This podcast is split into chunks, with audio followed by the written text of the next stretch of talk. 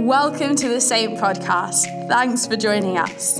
Our vision is to bring hope to the people of East London, and I'm praying that you would feel so encouraged by this week's talk. Uh, welcome. If we've not yet met, my name is Al and I help lead Saint. And if you're new, I would love to have a chance to say hi to you. I'll be around at the end as you leave tonight. Um, come and say hi. Tell me a bit of your story. We'd love to get to know you and connect with you. We are in a series right now called Jesus Acts, looking at the words that Jesus speaks in the book of Acts. Now, if you've read the Bible, you'll know that in the Gospels, Matthew, Mark, Luke, and John, Jesus speaks to his friends on earth. He teaches, it's recorded what a lot of what he says is in those books. But then he dies, he rises from the grave, he goes up to heaven, and is seated at the right hand of Father. And up from that point, thank you so much. That's the, the, basically the theology of the Christian faith right there in like 30 seconds. And, and now he's seated at the right hand of the Father. All authority and power belongs to him, and the earth is in this season where we're like finding out who Jesus is. And the crazy thing is, is when I'm reading through the Bible, we get to the book of Acts, and it's like, what is Jesus doing still in the book of Acts? I thought he was in heaven. But when you read through the book of Acts, you'll notice, if you have like a red letter Bible, that Jesus speaks to people through the book of Acts. I'm like, what happened? Is it like an encore? Is he back? Just one more thing, guys, I forgot to say. The point is, all the way through the story of the church, from Acts to Revelation, Jesus is speaking. And he wants to speak to you today. God is a God who doesn't leave you on your own to figure out the Christian faith. He's walking beside you, He's encouraging you, speaking to you. I believe He's going to do that tonight. So we're going to turn to Acts chapter 11. If you have a Bible with you, open it up, verses 1 to 18. And I'm going to read it for us, and it's going to come up on the screens behind us as well. The apostles and the believers throughout Judea heard that the Gentiles had also received the word of God. So when Peter went up to Jerusalem, the circumcised believers criticized him and said, You went into the house of uncircumcised men and ate with them. Starting from the beginning, Peter told them the whole story. I was in the city of Joppa praying, and in a trance, I saw a vision. I saw something like a large sheet being let down from heaven by its four corners, and it came down to where I was. I looked into it, and I saw four footed animals of the earth, wild beasts, reptiles, and birds. Then I heard a voice telling me, Get up, Peter, kill and eat. I replied, Surely not, Lord. Nothing impure or unclean has ever entered my mouth. The voice spoke a second time from heaven Do not call anything impure that God has made clean. This happened three times, and then it was all pulled up to heaven again. Right then, three men who had been sent to me from Caesarea stopped at the house where I was staying. The Spirit told me to have no hesitation about going with them. These six brothers also went with me, and we entered the man's house. He told us how he had seen an angel appear in his house and say, Send to Joppa for Simon, who is called Peter. He will bring you a message through which you and all your household will be saved. As I began to speak, the Holy Spirit came on them, as he'd come on us at the beginning. Then I remember what the Lord had said John baptized with water, but you will be baptized with the Holy Spirit. So if God gave the same gift he, gives, he gave us who believed in the Lord Jesus Christ, who was I to think that I could stand in God's way? When I heard this, when they heard this, they had no further objections and praised God, saying, So then, even to Gentiles, God has granted repentance that leads to life. Today's message is called It's What's Inside That Counts. It's what's inside that counts. There was once a tragedy at London Zoo. London Zoo had organized for a gorilla to be shipped and to arrive at the zoo, and it was a big moment in the life of the zoo. Tickets were sold, bank holiday weekend in May, everyone really excited, school children had come by the coachload. It was a big moment to see the gorilla that had arrived at London Zoo. The morning of the launch came. The zookeeper opened the cage the gorilla, and the gorilla had sadly passed away during the night. I know, Thank you for compassion. At this point, the zoo panicked because they had sold more tickets than ever before. They said, well, We've got to do something. All these people are coming to see the gorilla. As it happened that morning, a young man had arrived at the zoo for a job interview in the accounts department. I don't know if we have any accountants here, very skillful people. The guy was ushered in by the HR director. They said, Listen, we can't actually offer you the accounting job today, but there is another position that's opened up. We'd like to offer you double the money that you would get paid as an accountant, but it's a bit of a weird job. It's just for six weeks, after which you can carry on at your full salary in the accounts team. But for the next six weeks, we need you to be the gorilla. Now he's like, uh, you know, accounting is quite a highly paid job, but double the money to be a gorilla for six weeks, I can probably do this. So they said, yep, okay. He went through, he went into the dressing up kind of room where they had like a costume for him. They put makeup on him, prosthetics on him. They gave him a bit of coaching about how to be a gorilla. And the moment came, they opened the door of the gorilla enclosure. The crowds were there, and out he goes in a very convincing gorilla suit. And everybody buys it. The crowd are cheering, they see the gorilla, he walks out. And the more he does stuff that's like gorillary, the more the crowd cheer. So he walks over, he starts beating his chest, and the crowd go crazy. He runs around, he starts like playing with bananas, and the children are going nuts. And then he decides to go on the rope swing that's in the enclosure. And he gets on the rope swing. At this point, the crowd are going insane. It's being streamed on. The news crews are there. It's amazing. The guy is swinging on the gorilla swing, and he gets so carried away that he loses his grip at the top of the, the arc of the swing and finds himself flying through the air and he lands with a thud in the next door enclosure. I know, which happens to be the lion enclosure. At this point, he's panicking. He's freaking out. He looks up and he sees at the end of the enclosure a solitary lion wake up and start to pad over to where he's lying on the floor and he's actually freaking out. So he thinks, I've got to break my cover. I don't know if I, if I lose my job, I'm just going to go for it. So he starts going, Help, help, help, get me out of here. And there's a deep voice that comes from within the lion that says, Mate, shut up, or we'll both lose our jobs. It's a terrible joke, but thank you. Thank you so much. Thank you. Can I get a clap for that one? It's a terrible joke, but it beautifully makes the point I want to talk to you about tonight. It's what's inside that counts. It's what's inside that counts. So much of the time, we get obsessed with the outward appearance, with the exterior. How do I look? How much do I weigh? Have I closed my rings today? As I was writing this talk last night, my Apple Watch pinged me a reminder that I hadn't closed my rings. I was like, the irony of this. It said to me, a 30 minute brisk walk would see you good. I'm like, it's 11 o'clock at night on a Saturday night. Who's going to go for a 30 minute brisk walk in Hackney at 11 o'clock at night? Not me. Or maybe uh, you look at your social media posts and you're like, how many likes have I had? Today? Or maybe your dating profile. Has anybody matched with me today? And it's certainly true of the way we measure things professionally. If you have a job and you're in a professional environment, maybe you have an appraisal with your manager, maybe you have a target, maybe you're in business and you have a sales target. Have you met your target? Are you performing in your work? And it's not that any of these things are bad in themselves, but they only tell you half the story. They only tell you what's going on on the outside.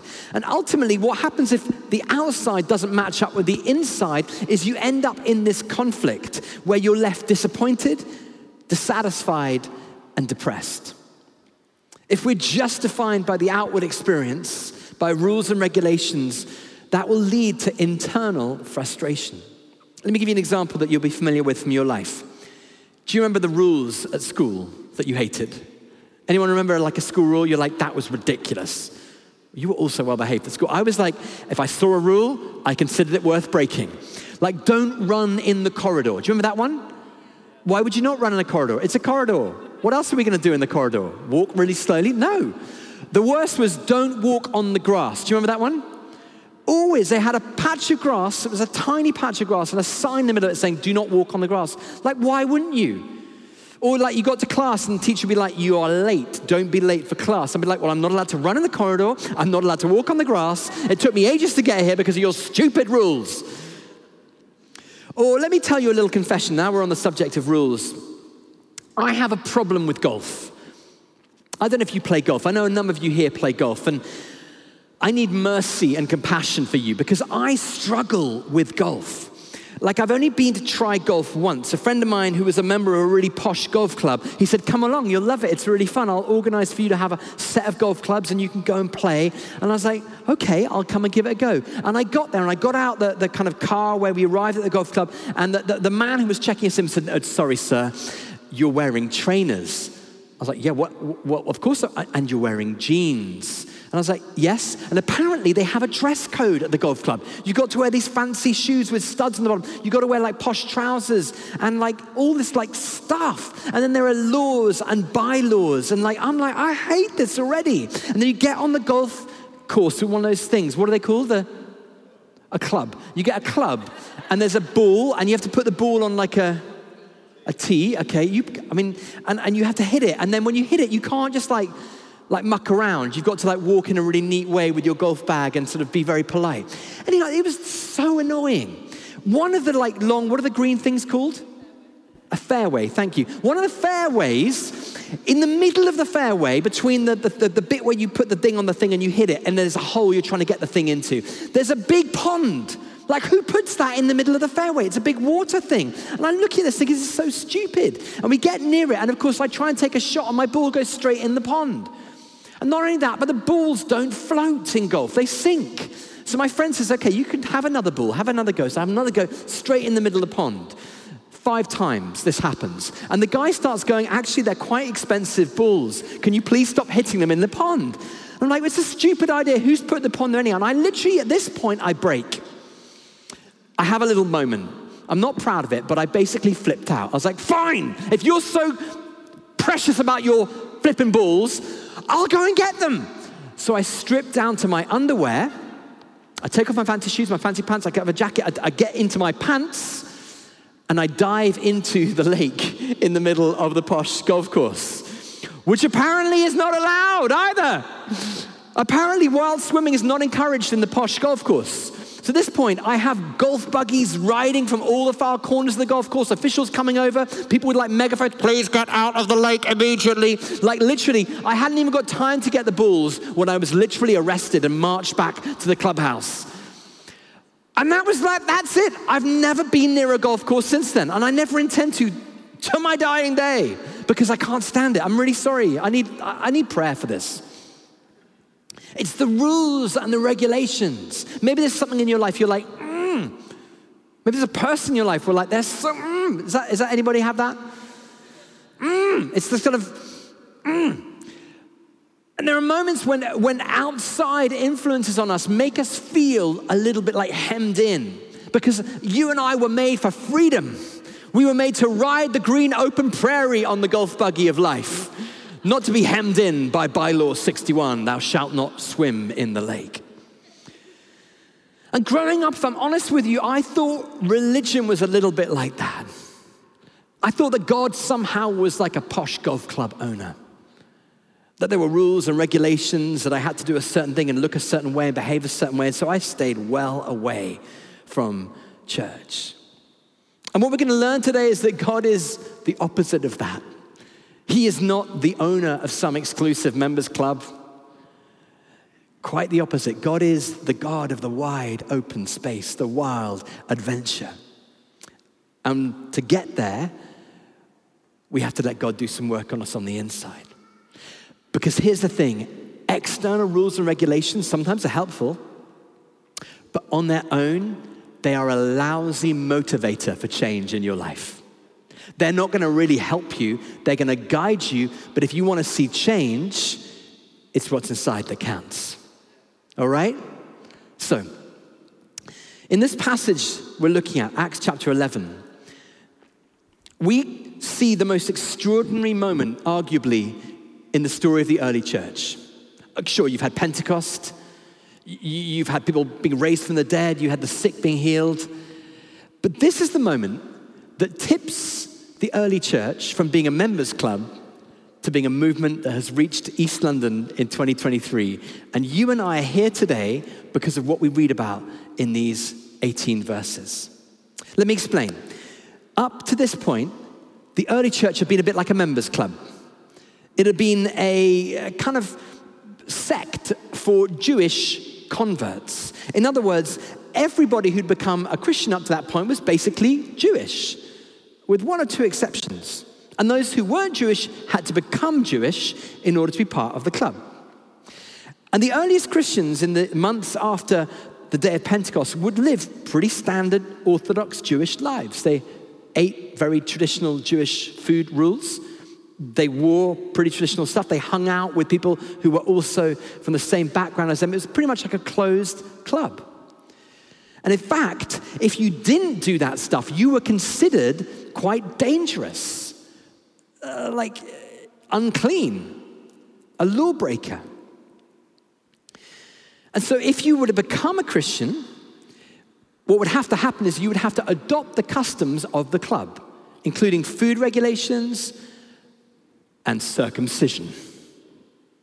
I mean, that's going to be awkward conversation, isn't it? Like, you know, imagine an alpha course here. We run alpha over the road. A bunch of you, I'm looking around my, like, there's some guys who were in my alpha group last term. They've, like, I'm picking, I'm not going to name you, but let's say they said, oh, I want to come to church. I think I might become a Christian. I quite like, I want to keep hanging out. What are the membership requirements if I come to church? Well, you know, everyone giving, everyone serving, everyone praying, and circumcision. What? It's a minor surgical procedure. Seriously? Like, that would never happen. Can you imagine that? You'd be like, thanks so much. I'm going to spend Sunday night taking up yoga. I'll see you guys later. But that's literally what happened. And what was happening was that the church was still focusing on the outward experience rather than the inward transformation that comes through the grace of Jesus. And what we find in this story is the tipping point where the church goes from being the posh golf club to being a riot of grace and love and hope that spreads through the world. So, in this passage, what happens is this Peter, who's the boss, he's the leader of the early church, has a revelation from God. He's having a vision. He's praying in a town called Joppa in the previous chapter. And he sees this vision in which God says to him, Peter, get up, kill, eat this big tablecloth of all the kind of foods that if you're a good Jewish guy, you would not want to eat, like shellfish and all this stuff that like he's not allowed to eat. And he's like, no, I can't do that. And God said, don't worry, do it. Get up, kill, eat. And then after this kind of strange vision, he gets a knock on the door and he goes to the house of a man called Cornelius. And we know from the scripture that Cornelius is an Italian soldier from the Roman legion who would have been stationed in Joppa. So, a conquering oppressor soldier occupying a place, quite an unlikely person for Peter to want to hang out with. He's a Gentile. And at that point, the world was divided into two types of people the Jewish people and the Gentiles, everybody else. And then he, Peter goes in and he, and he prays with Cornelius uh, and he lays hands on him. And, and, and, and instead of it being like, no, God doesn't go there, extraordinarily, the Holy Spirit comes on them in the same way that he came on the first Christians at the day of Pentecost. And in this moment, God is tearing up the game plan. He's literally rewriting the rules. He's radically changing things. And news of this occasion starts to spread through the whole early church. You know how it is people talk on their kind of first century WhatsApp, they're like, you'll never believe what has happened. Maybe the Instagram live or the TikTok or the meeting, everyone's like getting filled with the Holy Spirit and they're like, this does not look right. These are not like the normal people who are meant to be filled with the Holy Spirit. What's going on here? And people, of course, start getting really cross. I don't know if you ever had people get cross with you because of your faith the kind of religious guys, it says this in verse 2, when Peter went up to Jerusalem, the circumcised believers, in other words, those in the club, the paid up members, criticized him. And they said, and they, they write down what they said. Listen to this. You went, listen to the passive aggressive tone this comes in. So, Peter, hang on a minute. You went into the house of an uncircumcised man and ate with them. mm, you can hear the anger in their voices. And so Peter has to explain what's going on. Now, when we read the explanation that we've read through verses 1 to 18 today, his speech, we're like, how interesting, what a funny story. But if you were in the first century, let me explain to you this passage would be plain as day because it draws on some of the most important symbolism of the culture of the day. Let me explain this for you. To do this, I want to just for a moment take a little segue into Near Eastern legal theory. Bear with me. If you're a lawyer, you probably know this already, but stay with me for a moment. Take a two minute detour into legal theory of the Near Eastern ancient world, okay? In the ancient world, there were two historic superpowers Egypt, as in the story of where the people of God came from captivity under Pharaoh, Prince of Egypt, let my people go, all that kind of stuff, right? Thank you. Over there, Egypt. And they had a legal system. The other legal system was the legal system of the day, which was the Roman legal system. So, the empire of today, Roman law, the empire where they began their story as the people of God, Egyptian law. Hold that thought in your head. Now, the law of Egypt and the law of Rome were like the bookends of people's understanding, and pretty much everybody would have been familiar with law in Rome and law in Egypt. Now, let's look at this a bit closer. In the Roman world, if you wanted to pass a law, what would happen is you'd write a law down, you'd take a vote on it, you do all that kind of stuff, and then you would take six seals, wax seals, that represented six statements of affirmation from the elders or the kind of judges in the court. And the seals would be affixed, stamped to the bottom of the legal document. So I want you to imagine a legal document, and the bottom, they affix six steels, like affirmations, proof that the document is now law. And the document wasn't law until those seals were placed on the document, all six of them. The same thing still happens in British law today. The crown places a seal. We only have one seal. In the Roman world, they needed six seals, six statements. Then, under Egyptian law, if you wanted to pass something in a court of law, you needed not one witness, but six witnesses. So, if you wanted to enact uh, something in, before a judge, you needed six people who would testify to the validity of what was being proposed. So, hold those two numbers in your head six seals, six witnesses. Why am I telling you this? Segue out of legal theory back into the passage. Look with me at verses 7 to 10. Verse 7 Peter says this Then I heard a voice telling me, Get up, Peter, kill and eat. I replied, Surely not, Lord. Nothing impure or unclean has ever entered my mouth. The voice spoke from heaven a second time, said, Do not call anything impure that God has made clean. Then Peter says this happened three times.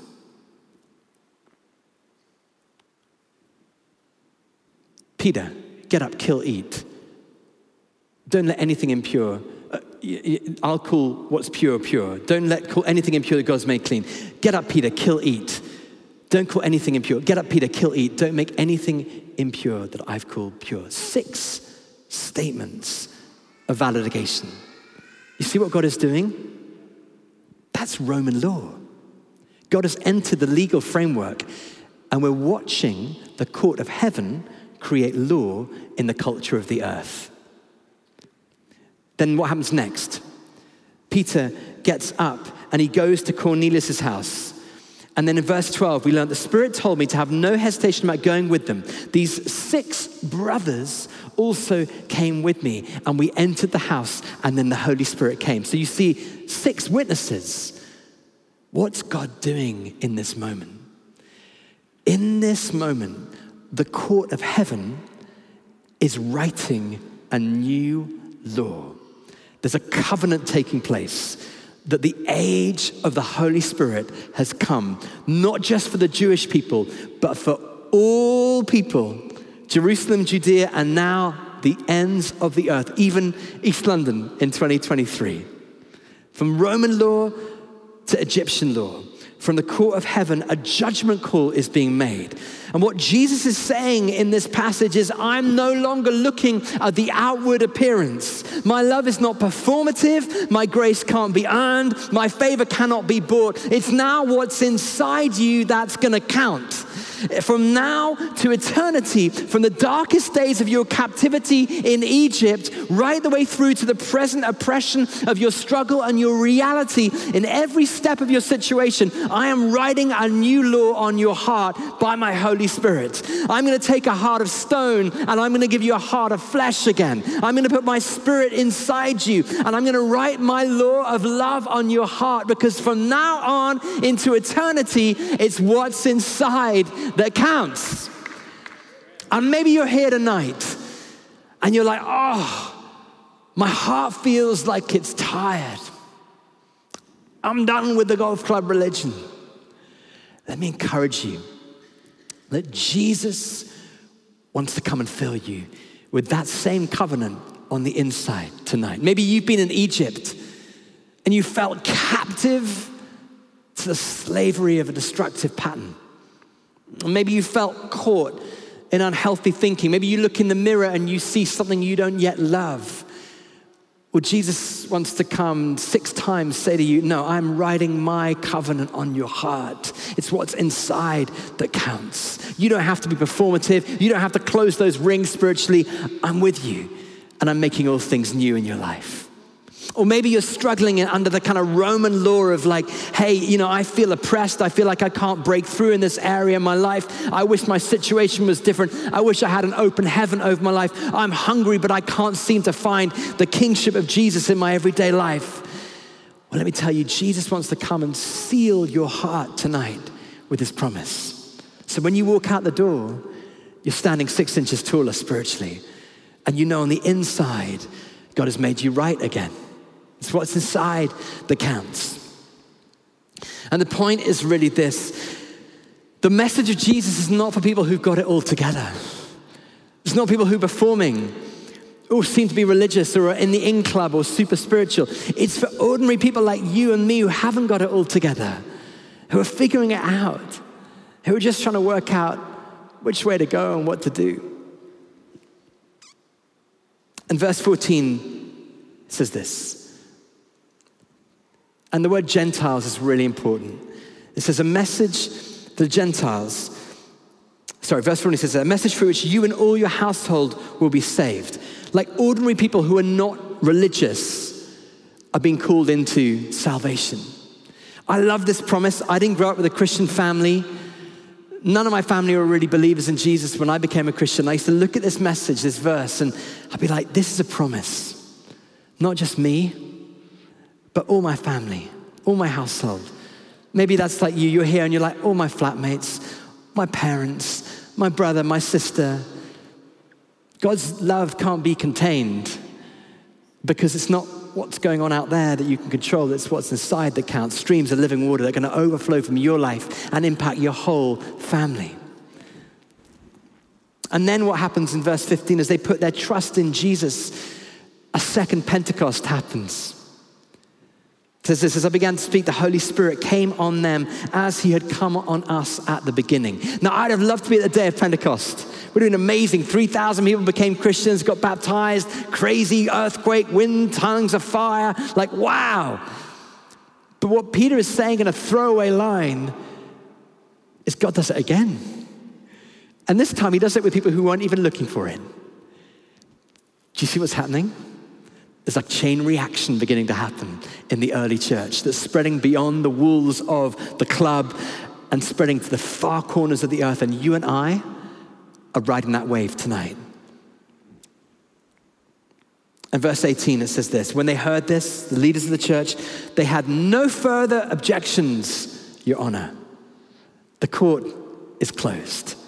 They praise God, saying, So then, even the Gentiles, even to the Gentiles, God has granted repentance that leads to life. What a crazy thing.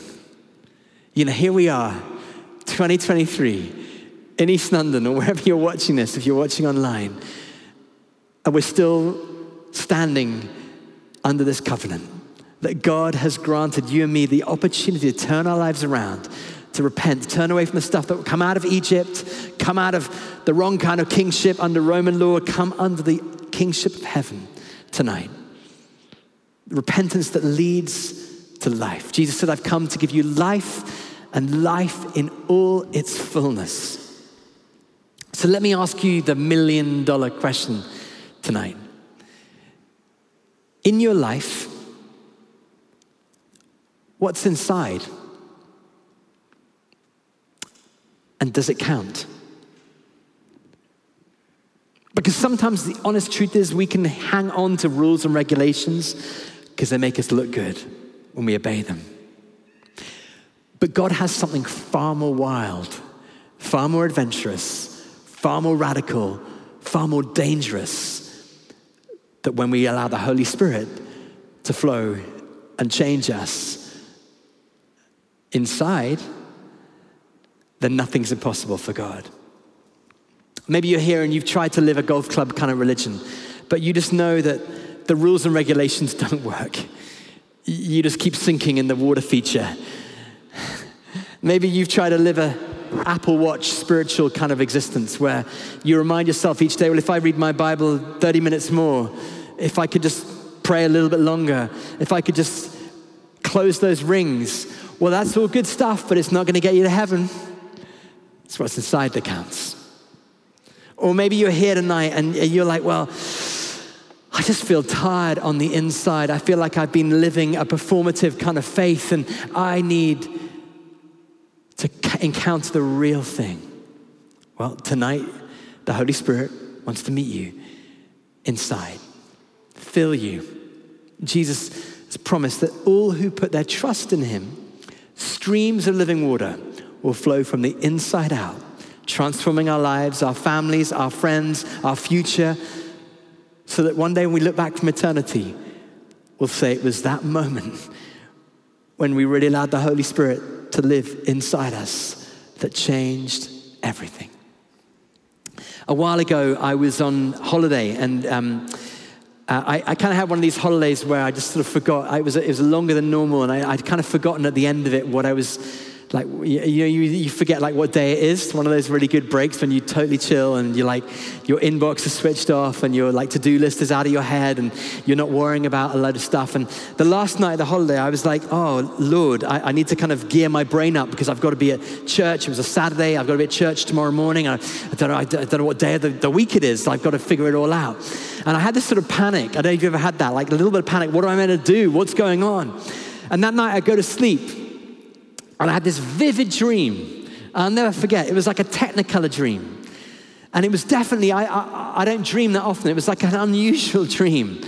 Uh, I would say it was like a God dream. And in the dream, I walked into one of our church services here. And the place was full of people, passionately pouring out their worship to God. People on their knees, hands raised in tears, worshiping Jesus. And I was like, wow, this is incredible. And I remember being aware there was this thick sense of like the presence of God. It's like Jesus was in the room, pouring out his power and his Holy Spirit. And I remember being overwhelmed in my dream. I was like, I'm getting filled with the Holy Spirit in my dream. What's going on? And then in my dream, God says really clearly and loudly this one phrase Al, you must be filled with the Holy Spirit. And then I woke up. And I've not forgotten that. Ever since then, I've thought to myself, well, it's pretty clear what the Lord wants us to do as a community. We're not here to perform, to look good, to close the rings, to be a club for our members.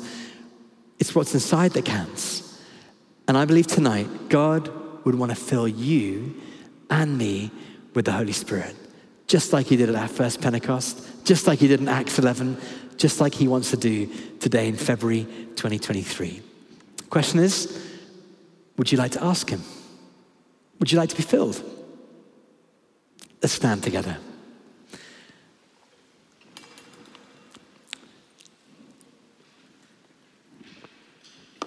Why don't we take a moment and um, let's just be still.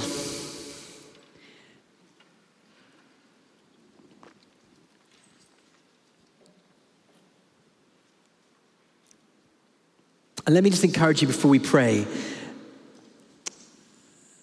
that says this in Romans 5, verse 5. Paul writes this The love of God is poured, God's love has been poured into our hearts through the Holy Spirit who He has given to us. I've got some water here. I'm not going to pour it out, but you know, if I was to pour this water out, it, it would be obvious. That's what the Holy Spirit is like. He's like water poured into your heart. And like with water, you, you, you don't need to be filled with water. If I take a drink of water, I don't need to drink water, but, but I'm involved in the process. That's what we're going to do now. We're going to simply ask the Holy Spirit to fill us. And it might be you're here and you're tired, and it feels like it's been a long whatever. It might be you feel like, yeah, I, I feel like I've been living a golf club kind of religion, in which case the Lord wants to fill you on the inside. And maybe you're here tonight, and I wonder if there's a bunch of people here tonight. And when I talk about the wild adventure of faith, that's what you signed up for. You are not here tonight to do religion. you are here because the Spirit of God has captured your imagination for a world that could be different. And the answer is you've got to be filled with the Holy Spirit. It's what's inside that counts. So I'm going to invite the Holy Spirit to come and we'll see what he wants to do. And we'll pray for a moment and then we'll carry on. So why don't we just close our eyes and from the front of the room to the back of the room, wherever you're watching us tonight, why don't we just wait? You might find it helpful to hold your hands out. I find that's like body language to God. It sort of says, Well, God, you know, I, I want to receive from you tonight. So come, Holy Spirit, I pray. Thanks for listening to this week's talk. If you'd like to find out more, give, or connect with us, visit our website, saint.church. Have a great week, and we'll see you soon.